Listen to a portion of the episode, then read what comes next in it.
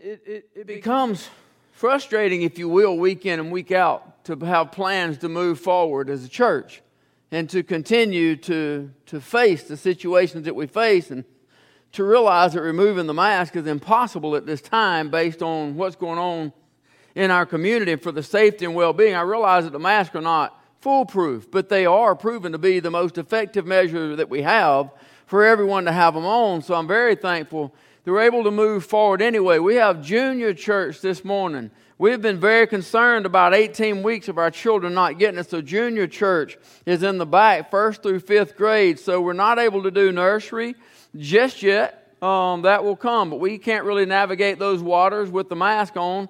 But we do have junior church. If any of you here have your first through fifth grader, maybe if you're visiting and have a first through fifth grader, there's someone in the foyer that'll help you get them there, get them signed in. If you've got one here, you want to take them on back. Same as always, you have to take them back, sign them in. Also, today, emerge, you guys in here, focus. If y'all want to get up, Jason, Brandon, if you guys want to come on, Emerge is going to have the regular Sunday morning next door. We've been doing that for quite some time. We have middle school services, but one of the things that we're doing new is for focus. You guys haven't had your Wednesday nights, you haven't had your Sunday school, and so what we're going to do is get our high school group focuses our 9th through 12th, get those guys back together. So if you want to, all of you just go ahead and gather up. If you happen to be, be visiting, you're in any one of those age groups, you're welcome to go join them. But but it's just an opportunity. We looked at maybe even doing Sunday school on Wednesday nights. We looked at a number of things to try to plug back in and get back to reaching our young adults. So good to have them. We, we chose this Sunday morning on purpose. I know it's a holiday weekend, but to be honest, we knew the numbers would be down with the holiday and vacations and people traveling, and you call it cheating if you will, but with the numbers being down, we were kind of looking for a soft start. We didn't want to try to start with 50 and learn our way through it. We're still trying to to navigate through some of these times. So we were looking for a little bit smaller numbers. But I'm thrilled to death to be able to be moving forward and get our young people back in, into their services. Amen. Um, but I do feel like God has something special for us this morning. and yes, ma'am, it's all about prayer. It's all about prayer. Prayer is all we got, but it's also all we need. But this morning, we're going to spend a little bit, bit, bit of time talking here about it. If you want to turn in your Bibles, we're going to be in the book of Second Corinthians. I'm going to read a passage this morning from chapter number 3. I want to talk for just a little bit this morning. I want to spend a few minutes looking at the high cost of freedom. Freedom comes with a price tag. It's an extremely high price tag. It is an extremely expensive thought the high cost of freedom 2 corinthians chapter 3 i'm going to begin reading in verse number 12 seeing then that we have such hope we use great plainness of speech. Not as moses which put a veil over his face that the children of israel could not steadfastly look to the end of that which is abolished but in their mind but their minds were blinded for until this day remaineth the same veil untaken away in the reading of the old testament which veil is done away in Christ. Amen. Thank you, Jesus. But even unto this day, when Moses is read, the veil is upon their heart. Nevertheless, when it shall turn to the Lord, the veil shall be taken away. Now, the Lord is that Spirit, and where the Spirit of the Lord is, there is liberty. But we all, with open face, beholding as in a glass the glory of the Lord, are changed to the same image from glory to glory, even as by the Spirit of the Lord. Father, thank you so much for this book. Thank you for your word. Thank you for a teaching. Thank you, God, for this body of believers called Faith Baptist Church. God, I thank you for every soul represented here today. I pray, God, you'd bless each and every family, God. Lord, I pray you'd bless as we continue to try to get through times, God. I pray you'd give us guidance and wisdom. None of this has caught you by surprise, God. I can only imagine that you're sitting there looking, God, to see how we'll handle this. There's only one way we can handle it, and that's seeking your face because you're the only one that knows the way through it, God. Lord, we've never stood in the fire alone, and I know right now as we walk in these times, there is a fourth man in the fire, and his name is Jesus. And God, I pray right now you move in this place this morning. I ask you to move on the airways for those, wherever they may be, that are tuned in, God, that your word would speak to us. Help us, God, to be a better servant. We love you, Lord. We thank you and we praise you in Jesus' precious holy name. Amen. Thank you. You can be seated. Verse number 14, Paul says that their minds were blinded. Jesus Christ, the Messiah, the promised one of Israel, The, the one that had been prophesied to them throughout the Old Testament has come, walked among them, done many miracles before them, but they missed it. Their minds, their eyes, their hearts were blinded to the truth of Jesus Christ. Today in America, we face the same horrible situation. Many eyes and minds and hearts are blinded to the truth. John chapter 12, verse 38 says that the saying of Isaiah the prophet might be fulfilled, which he spake, Lord, who hath believed our report? And to whom hath the arm of the Lord been revealed? Therefore they could not believe because that Isaiah again said again, He hath blinded their eyes and hardened their heart that they should not see with their eyes nor understand with their heart and be converted and I should heal them. These things said Isaiah when he saw his glory and spake of him. Nevertheless, among the chief rulers also many believed on him, but because of the Pharisees did not confess him, lest they should be put out of the synagogue. Verse number 43, John chapter 12, for they loved the praise of men more than the praise of God. We, we live in a world that is turning further and further away from God every single day. Every time you get up, every time you turn on the news, every time you go to town, every time you open your eyes in the morning, we are getting further and further away from God. Paul wrote 2 Corinthians chapter 4 and verse number 4. He said that the God of this world has blinded their minds. Paul relates here in the text to those of the Jews, those who had seen Christ. They had seen the promise to the fulfillment of the prophecy, yet their hearts remained covered with a veil that they could not see the truth. They remained separated from God. But the Jew in the day of Paul, or the lost person in July of 2020, is in the exact same spot. On the day that they trust Jesus Christ, He will remove the blinders. He will remove the veil that they might see Christ, that they might see the goodness, that they might see the need, that they see the price that has been paid. Verse number 17 here he says, that the Spirit of the Lord changes us. It gives us a liberty like we've never known. The Greek word used there for liberty in verse number 17, I won't even try to pronounce it, or you would really have a good laugh, but it simply means freedom. The, the spirit of this world, the spirit of legalism and all that's going on today, all of that brings death. But it is the spirit of the Lord that gives us life. It is the Spirit of the Lord that lives in us that gives us joy this morning in spite of all that's going on. The reason you're here this morning is because you love the Lord. There's a spirit of joy in you, there's a spirit of happiness in you. Does it make sense? No, you look around, you look at everything going on. Does it make sense to be happy? No, it doesn't, but I am ecstatic because the worst thing that can happen to me is to die and step into eternity with my Savior. The best thing that can happen is for the trumpet to sound and Jesus step out and call us all home. It's not a time to be worried, it's a time to be praying. The Spirit of the Lord gives us life. Verse number 18 says, Not only are we given freedom, but we're given a, a new life and we're given a new look. Just like the moon reflects the sun, it is a reflection. The moon has no light of its own. There, there's nothing in the moon that can shine, but just like the moon, it shines brightly because it reflects the sun. Those of us who have put our trust in Jesus Christ as our personal Lord and Savior, we're nothing but a reflection of His light. There's nothing good in us. There's nothing good in anyone. There's nothing that shines in us. It is a reflection of the one who has saved us. It is a reflection of the one who has redeemed us. Not only are we given a freedom, but we have this, this new life. The United States of America is a country that is founded on the principles of the Word of God. I don't care what the liberal has to say. I don't care what the lying world has to say. I don't care those who are standing in opposition to the church and the things of the Word of God have to say, you're wrong. This country was founded on this book. This country was founded on the Word of God. And Psalm chapter 33, verse number 12 says, Blessed is the nation whose God is the Lord. This is a nation that has been blessed for more than 200 years by the hand of God.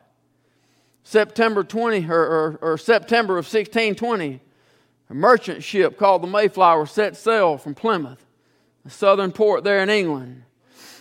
It wasn't the first time the Mayflower had sailed, it was a ship that sailed frequently. It was an older ship. It normally would have been carrying wines and dry goods, it would have been carrying supplies, but on this particular day, it set sail with, with 102 people on board. 102 people that were looking for a new way of life. They were looking for freedom that didn't exist. They were looking for something different on the other side of the Atlantic. Wars to protect the freedom that they had began as early as July 4th, 1675. To date, America has been involved in 35 wars to protect freedom.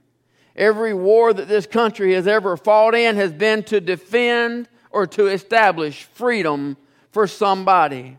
More than 1.1 million American soldiers have lost their lives in an effort to defend freedom around the world.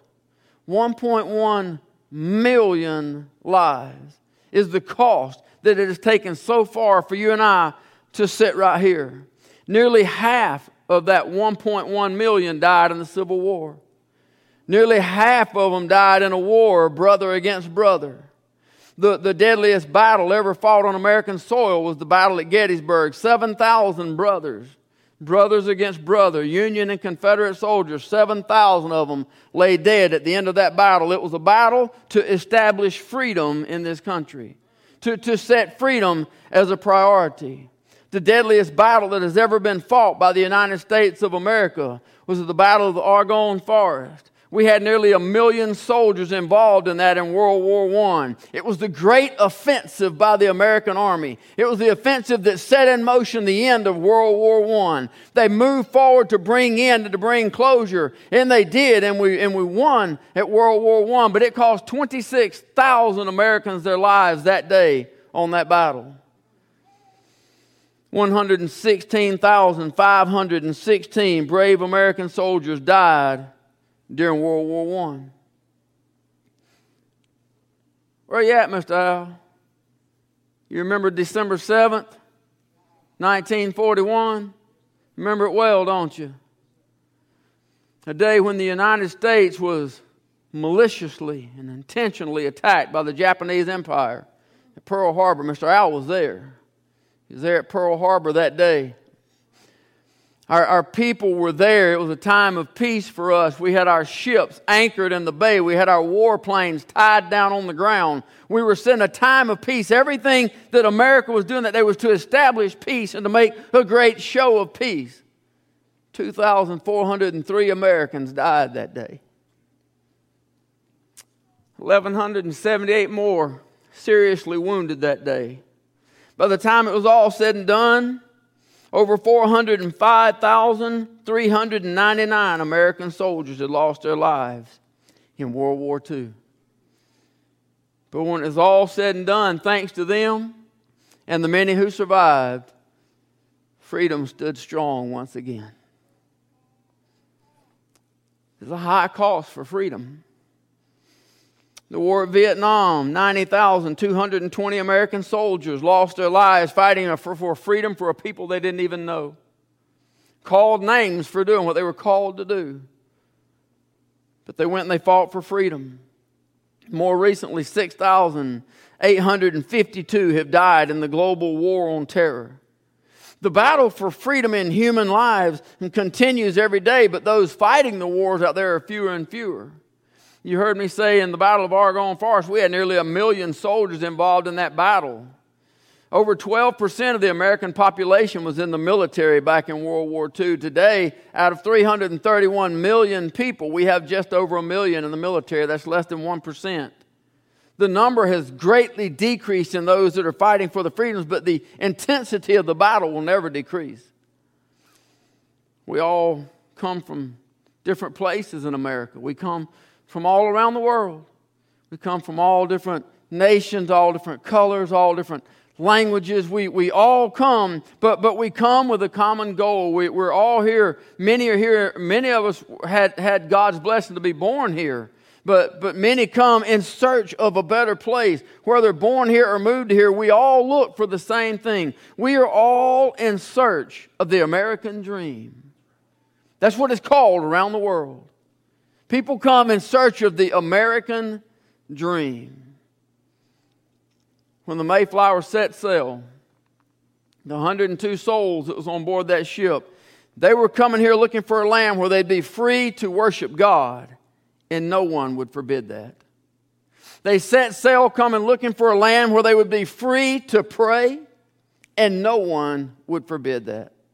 They came looking for an opportunity to be able to sit in a church building and worship God openly and praise the risen Savior, praise the Lord Jesus Christ, and no one could forbid that. That, that was the American dream.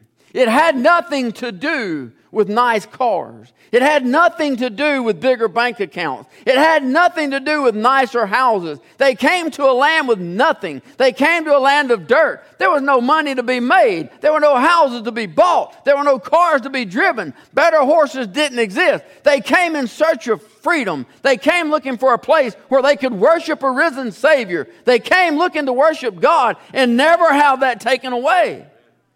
Today, we don't have prayer in schools anymore, it's been taken out. Many of the sports have already, and some are now, taking out public prayer before the sports, before it begins. They're no longer praying for the athletes to be protected during the events. They, they, sometimes, some of them have, have optioned off to a quiet time so that people may, may give reverence to the unknown gods of the world. But they don't want to offend anybody. I'm sorry, but it's time to offend some people. If they don't know Jesus Christ, they need to hear about Jesus Christ. If they don't know the way of salvation, they need to learn the way of salvation. If they don't know they're on their way to hell, somebody needs to tell them there's a way. You don't have to go to hell. There's a life, there's a price that's been paid, in Jesus Christ is his name. They came to a land looking for freedom. Yesterday we celebrated Independence Day. We celebrated freedom while under authority to wear a mask to so many public places, even the church. We celebrated freedom yesterday, but the fireworks shows in most places were banned because they couldn't have public gatherings. We, we celebrated freedom while walking through a social distancing order and can't even hug my brothers and sisters in Christ in the sanctuary.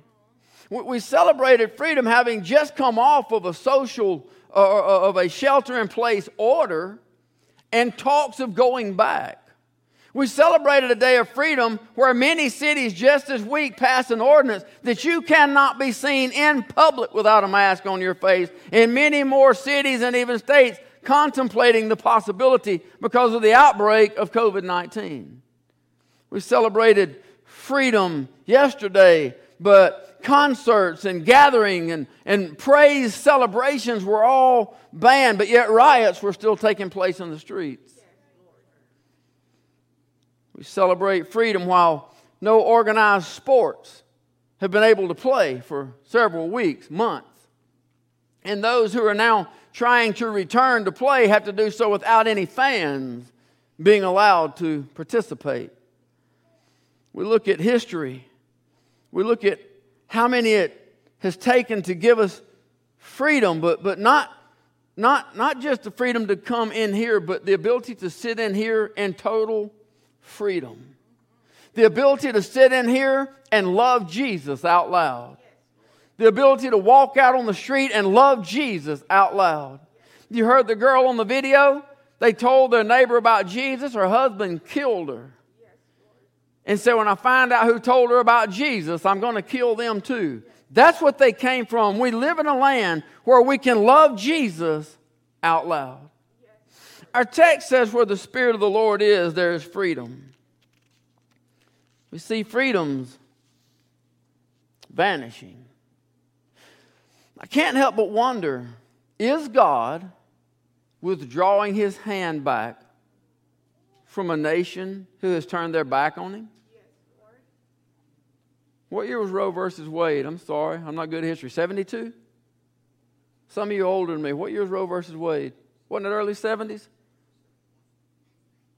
Okay, so nobody else knows either. I don't feel quite so bad. I do know this we've killed millions of innocent babies since that day. About five years ago, our federal government passes a law that no state can ban homosexual marriages. And we wonder why God would start pulling his hand back. We wonder why blessings would, would begin to disappear. I, I don't know. I, I just can't help but wonder is God with, withdrawing his hand? See, see, liberties come and liberties can be taken away. We, we've seen that in our own lives here in the past few weeks. Freedoms come and freedoms go. We, we've, we've seen that in, in our own land. Kingdoms rise and kingdoms fall. We, we see that throughout the Word of God. We see that in our history books that no nation stands forever. But there is a liberty that we can never lose. There's a world that needs to know about it. There, there is a freedom that will never fail and a kingdom that will never fall. The liberty is in Jesus Christ, the freedom is in the blood, and the kingdom is in the hand of the one that created it, and nothing can ever take it out of. John chapter 8, verse number 34 Jesus said, Verily, verily, I say unto you, whosoever committed sin is the servant of sin. That person is a prisoner of sin. They, they are held captive by sin, they are bound by the chains of sin. Verse number 35, he says, The servant abideth not in the house forever, but the Son abideth forever. And if the Son therefore shall make you free, you shall be free indeed. There is a freedom that can never be taken away. No matter what happens on this earth, no matter what happens in this life, there is a freedom that is secured in Christ, and nothing can take that from us.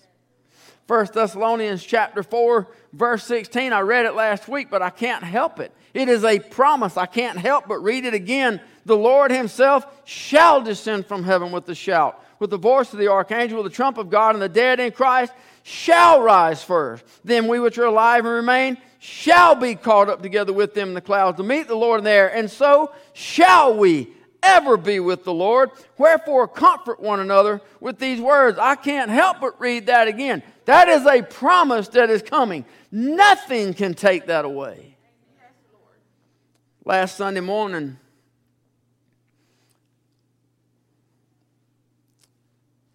whew, I was down at the rock altar and just praying before services, and things have been a little different. We haven't been having the 8.30 time for everybody to come because things are so different and opening up. So most of the time it's just myself. But I went down about 40, 45 minutes at the rock altar and was just praying. Was praying for, for the church, for, for us. That, that God would move, the services be blessed, that, that we would be given wisdom and, and direction. That the Spirit of God would move not only in here, but, but on the airways and and, and I was thinking about Second Chronicles 7.14, and I know uh, I've got to where I, I, say it almost every week, but I, I, can't help it. It's just at the forefront of my mind. I, I can't get past, if my people which are called by my name, I can't get past that. It's talking to Christians, it's talking to you and I. It may have been written a long time ago, and it may be in the Old Testament, but it is the truth of the Scriptures for such a time as this. It was recorded and handed for today. It is the only answer. If my people, which are called by my name, will humble themselves and pray and seek my face and turn from their wicked ways, then will I hear from heaven. I will forgive their sin, but then he says, I will heal their land. It is the only thing we have today. It is for God's children to turn. And I was sitting there thinking, how many would have to pray? How many would it take? How, how many of us would have to seek his face? How many Christians would have to fall on our face before God? God, how many would it take? I began thinking about Abraham and the story in Genesis chapter 18 where the two angels, God sent them down to destroy the city of Sodom. Sodom is going to be destroyed because of their wickedness, their, their sodomy, their killing babies, they were going to be destroyed, and God sent these two angels down, but He sent them by Abraham's house first. Then Abraham, meeting him, he killed an animal, prepared a meal, they had dinner together. And, and then in verse number 16 of Genesis chapter 18, the Bible says that the men rose up from thence and looked toward Sodom. Abraham went with them to bring them on the way. And the Lord said, Shall I hide from Abraham that thing which I do, seeing that Abraham shall surely become a great and mighty nation, and all the nations of the earth shall be blessed in him? For I know him, that he will command his children and his household after him, and they shall keep the way of the Lord to do justice and judgment, that the Lord may bring upon Abraham that which he hath spoken of him. The Lord said, Because of the cry of Sodom and Gomorrah is great, and because their sin is very grievous, I will go down now and see whether they have done altogether according to the cry of it, which has come up unto me, and if not, I will know. The men turned their faces from thence and went towards Sodom. But Abraham stood yet before the Lord. Abraham drew near and said, Will thou also destroy the righteous with the wicked? Peradventure there be fifty righteous within the city. Will thou also destroy and not spare the place for fifty righteous that are therein? That be far from thee to do after this manner, to slay the righteous with the wicked, and that the righteous should be as the wicked, that be far from thee. Shall thou not, the judge of all the earth, do right? The Lord said, If I find in Sodom fifty righteous within the city, then I'll spare all the place for their sakes.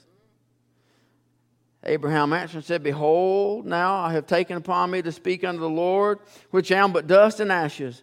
Peradventure, there shall lack five of the fifty righteous. Wilt thou destroy all the city for lack of five? He said, If I find there forty and five, I will not destroy it. He spake unto me yet again and said, Peradventure there shall be forty found there. And he said, I'll not do it for forty's sake. He said unto him, Oh, let the Lord not be angry, and I will speak. Peradventure there shall be thirty found there. And he said, I'll not do it if I find thirty there. Verse number 31, he said, Behold, now I've taken upon me to speak unto the Lord. Peradventure there shall be twenty found there. And he said, I will not destroy it for twenty's sake. But then Abraham plays the last card in his hand because he thinks he's got a good card right here. He thinks he has a card that'll win the hand right here. He said, Oh, let not the Lord be angry, and I'll speak yet but this once. Peradventure, ten shall be found there. He said, I'll not destroy it for ten's sake. The Lord went his way, and as soon as he had left communion with Abraham, and Abraham returned to his place. See, Abraham bargained with God that God would not destroy the city of Sodom because his nephew lived there and all of his family lived there. And here's what Abraham knows if my nephew has taken care of his own house, there's more than 10. If my nephew has taught his own household to fear the Lord, the entire city will be saved. But we know the story. Lot hadn't taken care of his own household, his own children. He had not held under the rule of God's authority. His own children had not been brought up, therefore, it was destroyed. So I, I was there, I was just wondering if my people, which are called by my name, would humble themselves and pray. But I wonder how many would it take? How many people? Abraham was one. Because he had such a relationship with God, he had the ability to bargain with God. And he bargained all the way down to 10, but I, I know it began that God said even for 50, he would spare them. Even for 50. And, and I wondered, how many will it take, God? How, how many Christians will have to get their prayer life right? How, how many of us would it take for you to once again remove this plague and restore the blessings that you have given to this land? How many Christians would it take? I sat last Sunday morning for about, I'll say 40, 45 minutes at the rock altar. You give me that first picture. This is the rock altar. Those of you that don't know it, when you walk down and, and get there, it's just the open in the woods, and that's the actual rock altar itself. So I was sitting there on it, and, and I felt like God showed me a picture. You see all of the leaves? and all the pine straw and, and all of the sticks and the, the stuff blankets the ground. It, it, everything is fallen and it's anywhere from one to two inches thick. It literally covers the ground. Let me see that next picture. It's a little closer up. You see all of the leaves. The, the ground is completely covered. There's an innumerable number of leaves and pine needles and stuff that blankets the ground. And, and that represents the people of the earth. It is an innumerable number. Certainly, it could be counted, probably get somewhere in a ballpark, but probably no way to know the real number. It, it, the earth is covered by people, just as the leaves and the pine straw covers the earth in this picture. But you see the sweet gum balls? Raise your hand if you see the sweet gum balls. Anybody know what a sweet gum ball is?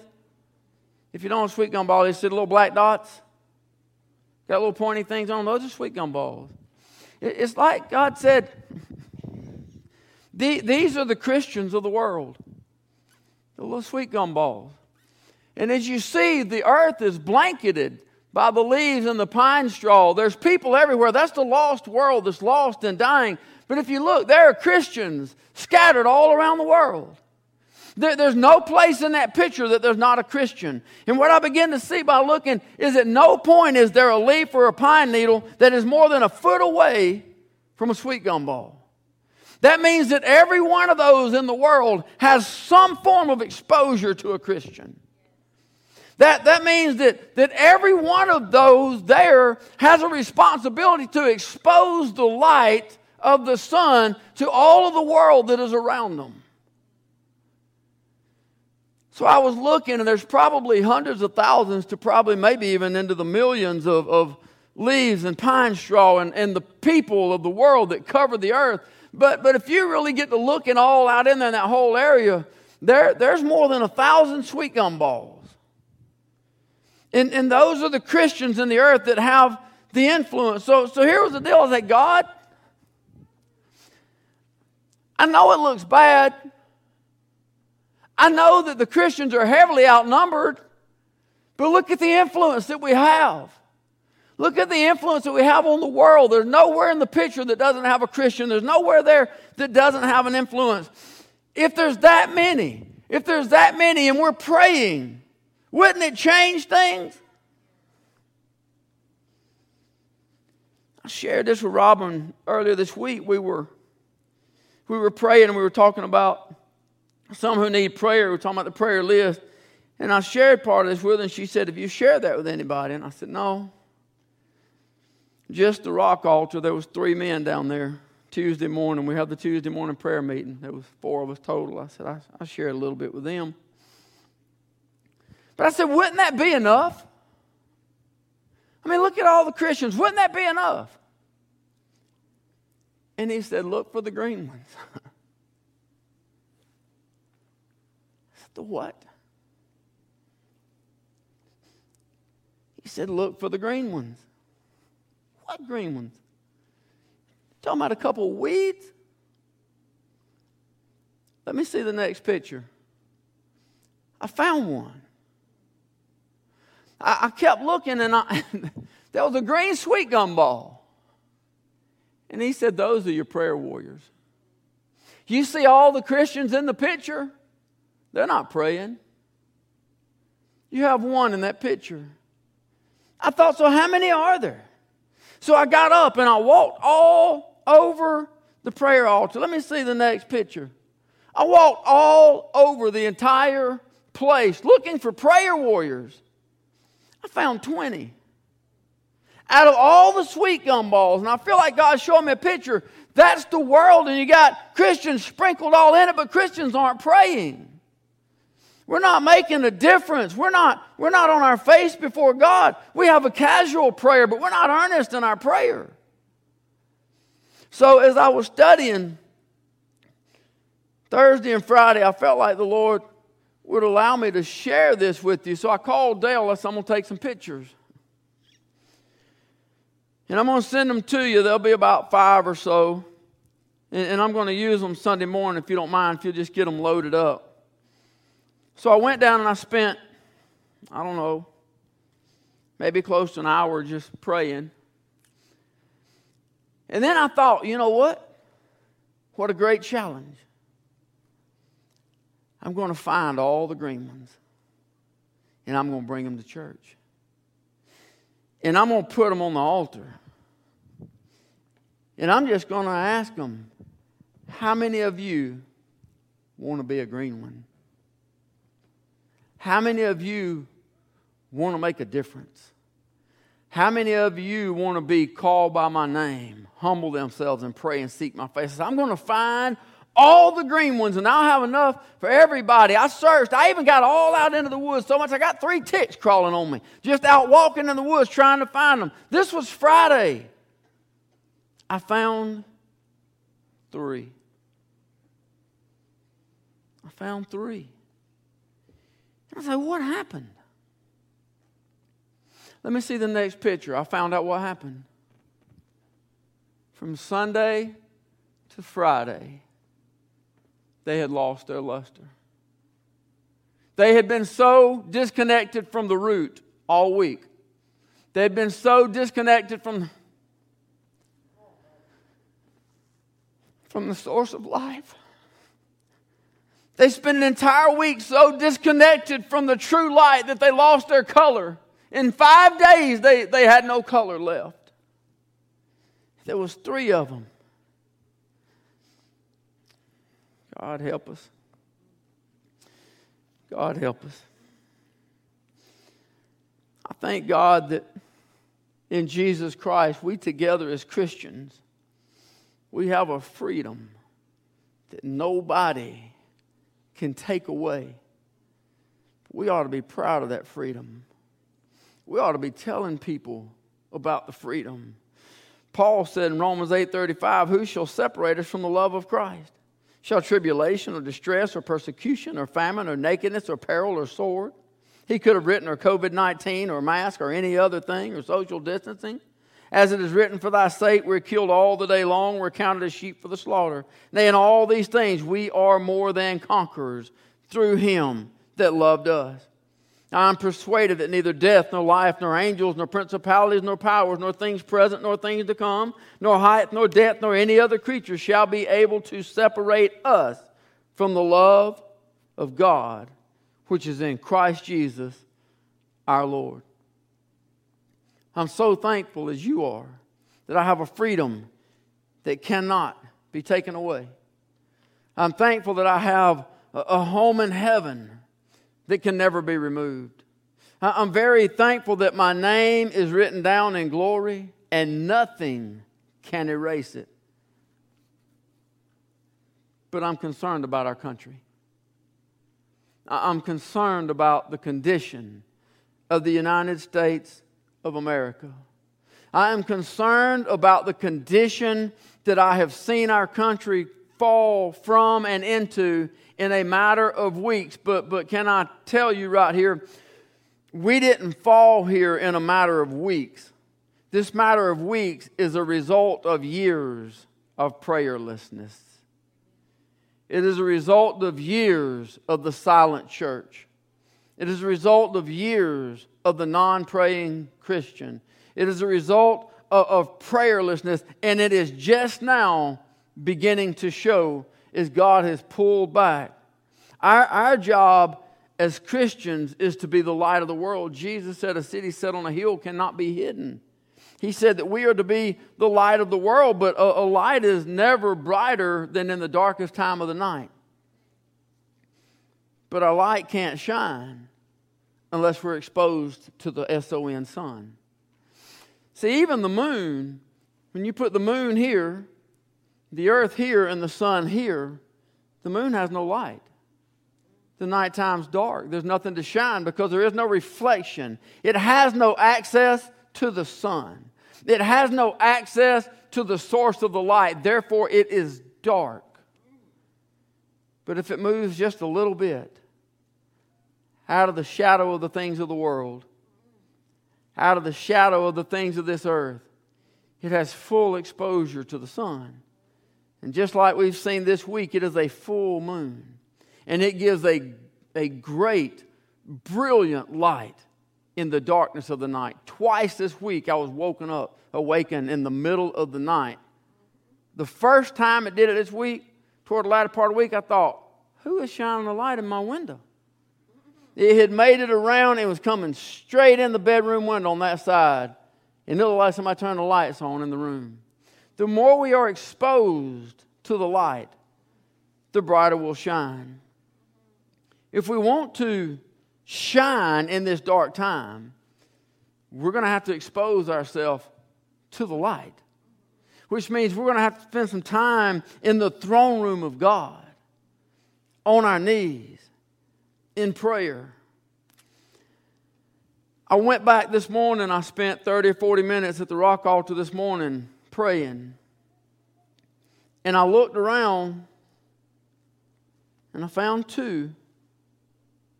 But one of the things that I noticed that the Lord let me see this morning none of those brown sweet gum balls are ever going to return.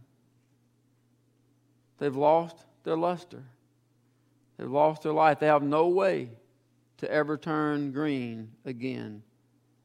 But that's not true with us. All we have to do is expose ourselves to the light, and the green returns. See, we're, we're not like that. All of those Christians that represent in that picture, every one of us has the ability to shine as a beacon in the dark. Every one of us has the ability to be renewed into the fullness like a full moon that shines the full glory of God, the full image of Christ, that we are a beacon in a lost and dying world. And if we're going to see God turn anything around in here, it's going to boil down to if my people, which are called by my name, will humble themselves and pray. It's going to involve some of us turning green again. We're going to have to be associated, exposed to the light, that the light might shine through us.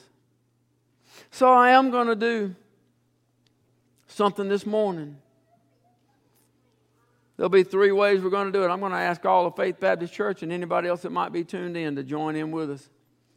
And we're going to pray for America. But we're going to pray for ourselves as well. God, help me be a green one. I'm tired of being a brown one. I'm tired of feeling like I don't pray enough.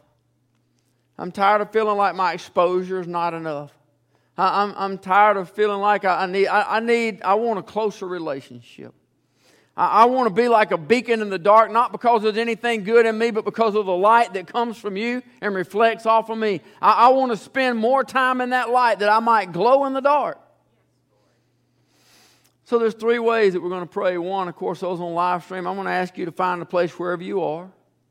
Maybe gather your family around if you can. And find a place. I'm going to ask you to pray for this country.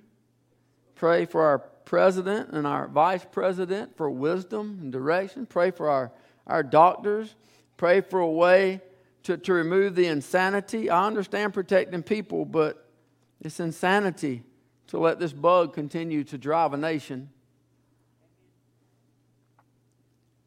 And I'm going to ask for those in here to pray in one or two ways. I'm tired of the altar being closed. If I can open children's church, I can open the altar. So here's what I'm going to do. We've got our mask on. In the protection of everybody, I love you, I do care. So I'm going to ask you to socially distance yourself. We're socially distancing here. We're doing everything we're supposed to do. We have every other pew. We're six foot apart. If you bring your family, I'd ask you to move six foot from another family. If you're an individual, I'd ask you to move a, distance from the other people. There, there's not that many. It's the holiday. There, there's certainly enough room at this altar to accommodate all those who would want to come to the altar. But I can tell you this your prayers heard just as much from heaven as it is from here. It's the position of the heart. So, for those of you medically fragile, for those at higher risk, I'm going to ask you if you just stay in your seat where you are. You certainly can pray right where you are. If you want, you can even move toward the center of the pew because people may be coming up down the aisle, and that would establish our distance.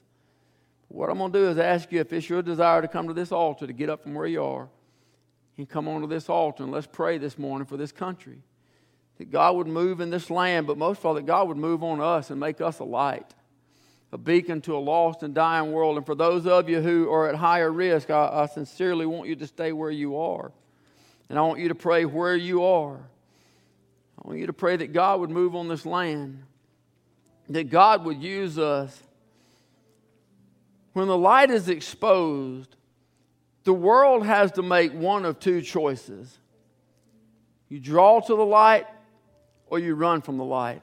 I've used that within the past couple of weeks. You know, those who live in darkness, when they see the light coming, they run from the light. Maybe it's a law enforcement or somebody, so they run from the light.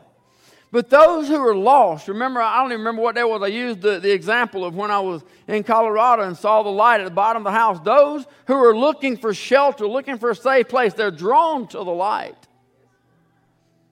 We pray that God would help us to be a light that people would be drawn to what we have and want what we have. May they see the joy and the happiness that we have. We shouldn't be going around poor mouthing during COVID 19. We ought to be letting people see we have a joy in spite of it. We have a joy on us that nothing can take away.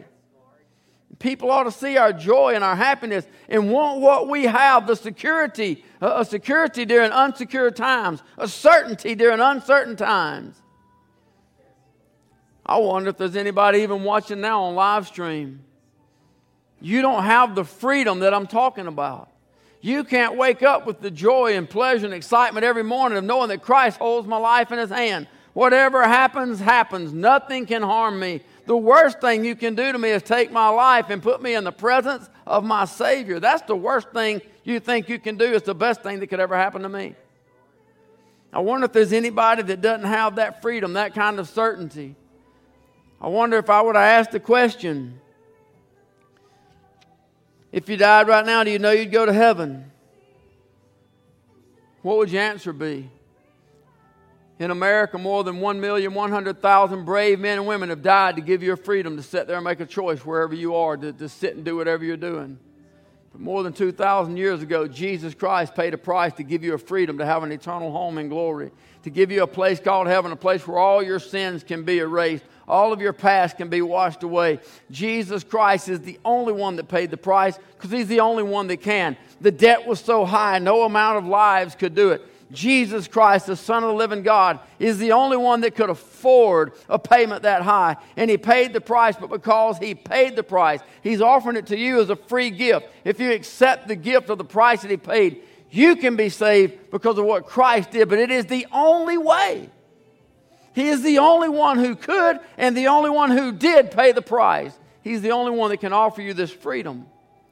He's the only one that can offer you this life. So if you couldn't say if you died right now, you know you'd go to heaven, you can change all that this morning.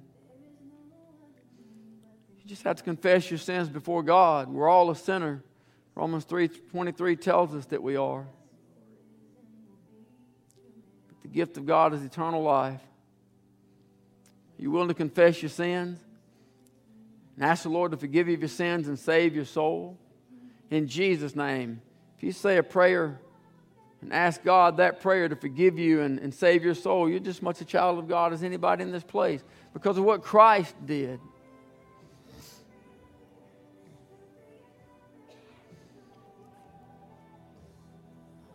Christians, I know none of us sitting in this building right now know the answer. But we know the one who does. We can't see the other end of this, but we can see the one who saw the end before there was a beginning. We, we can see the one who saw the last day before the first day. We can see the one who saw eternity before time began. We have exposure to the light. We have exposure to the source. If America is going to get any better. It boils down to you and I. It boils down to if my people, which are called by my name. There's a whole lot of Christians on the earth. There's a whole lot of Christians who are holding on to their fire insurance, but it doesn't mean enough to them to inconvenience themselves and come to the house of God. There's a whole lot of Christians that casual Christianity has become so real over the last couple of years that now that it's not casual and convenient, they're missing in action. They're still sweet gum balls. They just don't have any green in them. There's no life exposed. There's no light left shining. I want to be one of the green ones. God never answered the question I don't know how many it'll take. Is it one? Is it one like Abraham? Is it 50 that Abraham asked for? Is it 10? Those within Lot's house, those within your house? I don't know. I don't know how many it takes to make a difference. All I know is I have a promise. And the promise says, If my people, which are called by my name, Christians, will humble themselves and pray, and pray and pray, and pray and pray and pray, and seek, seek my face, turn from their wicked ways. He promised, He said He'd hear us from heaven. He'd forgive our sins. He would heal our land. Anybody want to see the land healed? Anybody want to see America be a beacon to a dark world? America's not the only one struggling right now. This ain't just a homeland problem. This is a world problem. I want to see America be a beacon in the dark. And it's got to start with somebody like me that's willing to get on their face before God and let the light shine through us. Amen. That we might be everything that God has called us to be. Ye are the light of the world. When Jesus was here, he said, I'm the light of the world. But when he left in his departing, he said, Ye are the light of the world. Let's be what God's called us to be. God, thank you so much. Thank you, God, even for the song that I hear there in the background. There's another in the fire. I thank you, God, that not once have I walked through a fire alone. Not once have I walked through a dark valley alone. Not once have I stood in the darkness of a trial alone, God. You're always the fourth one in the fire. You're always the one there, holding us by the hand, making a difference, hedge of protection. Many times, though, we may not see it, God. God, even like the song Miracle Worker says, we may not see it. We may not feel it, but you're always there. Always working miracles, always working things out on our behalf. God, I pray you'd forgive us where we failed you. God, I pray starting with me and throughout this nation, will you forgive your children for the sin of prayerlessness? And I pray, God, you'd restore life into us. Restore light. I pray you'd help us, God, as we, as we pray earnestly and fervently. Your word says, Lord, that, that the, the effectual, fervent prayer of a righteous man availeth much. God, I pray you'd help us to have that effectual, fervent prayer that you might availeth much on this earth, in this country, God that a multitude of souls might be saved. God, on the day when you step out, that millions more might go with us. Help us to tell them, God, about the price that's been paid and the gift that's offered, that people might see Christ in us. We love you, Lord. We thank you. We praise you. Thank you for being so good to us. God, I pray for this group of people sitting in this building right now. I ask you to bless them, God. Bless their homes, their families, put a hedge of protection around them, and will you burn a light in them, starting right now, God, that the whole world can see. As we walk out today, God, and even maybe go to places to eat or whatever we do, may people see the light and know there's just something different about us, God. Help us, Father, to let Christ reflect in us and through us. In Jesus' name we pray. Amen. Amen. God bless you. Love y'all. Thank you so much for being here. Happy 4th of July to you. Happy Freedom Day. Amen. We, we can celebrate freedom more ways than one. Yeah, I'm just going to let you go.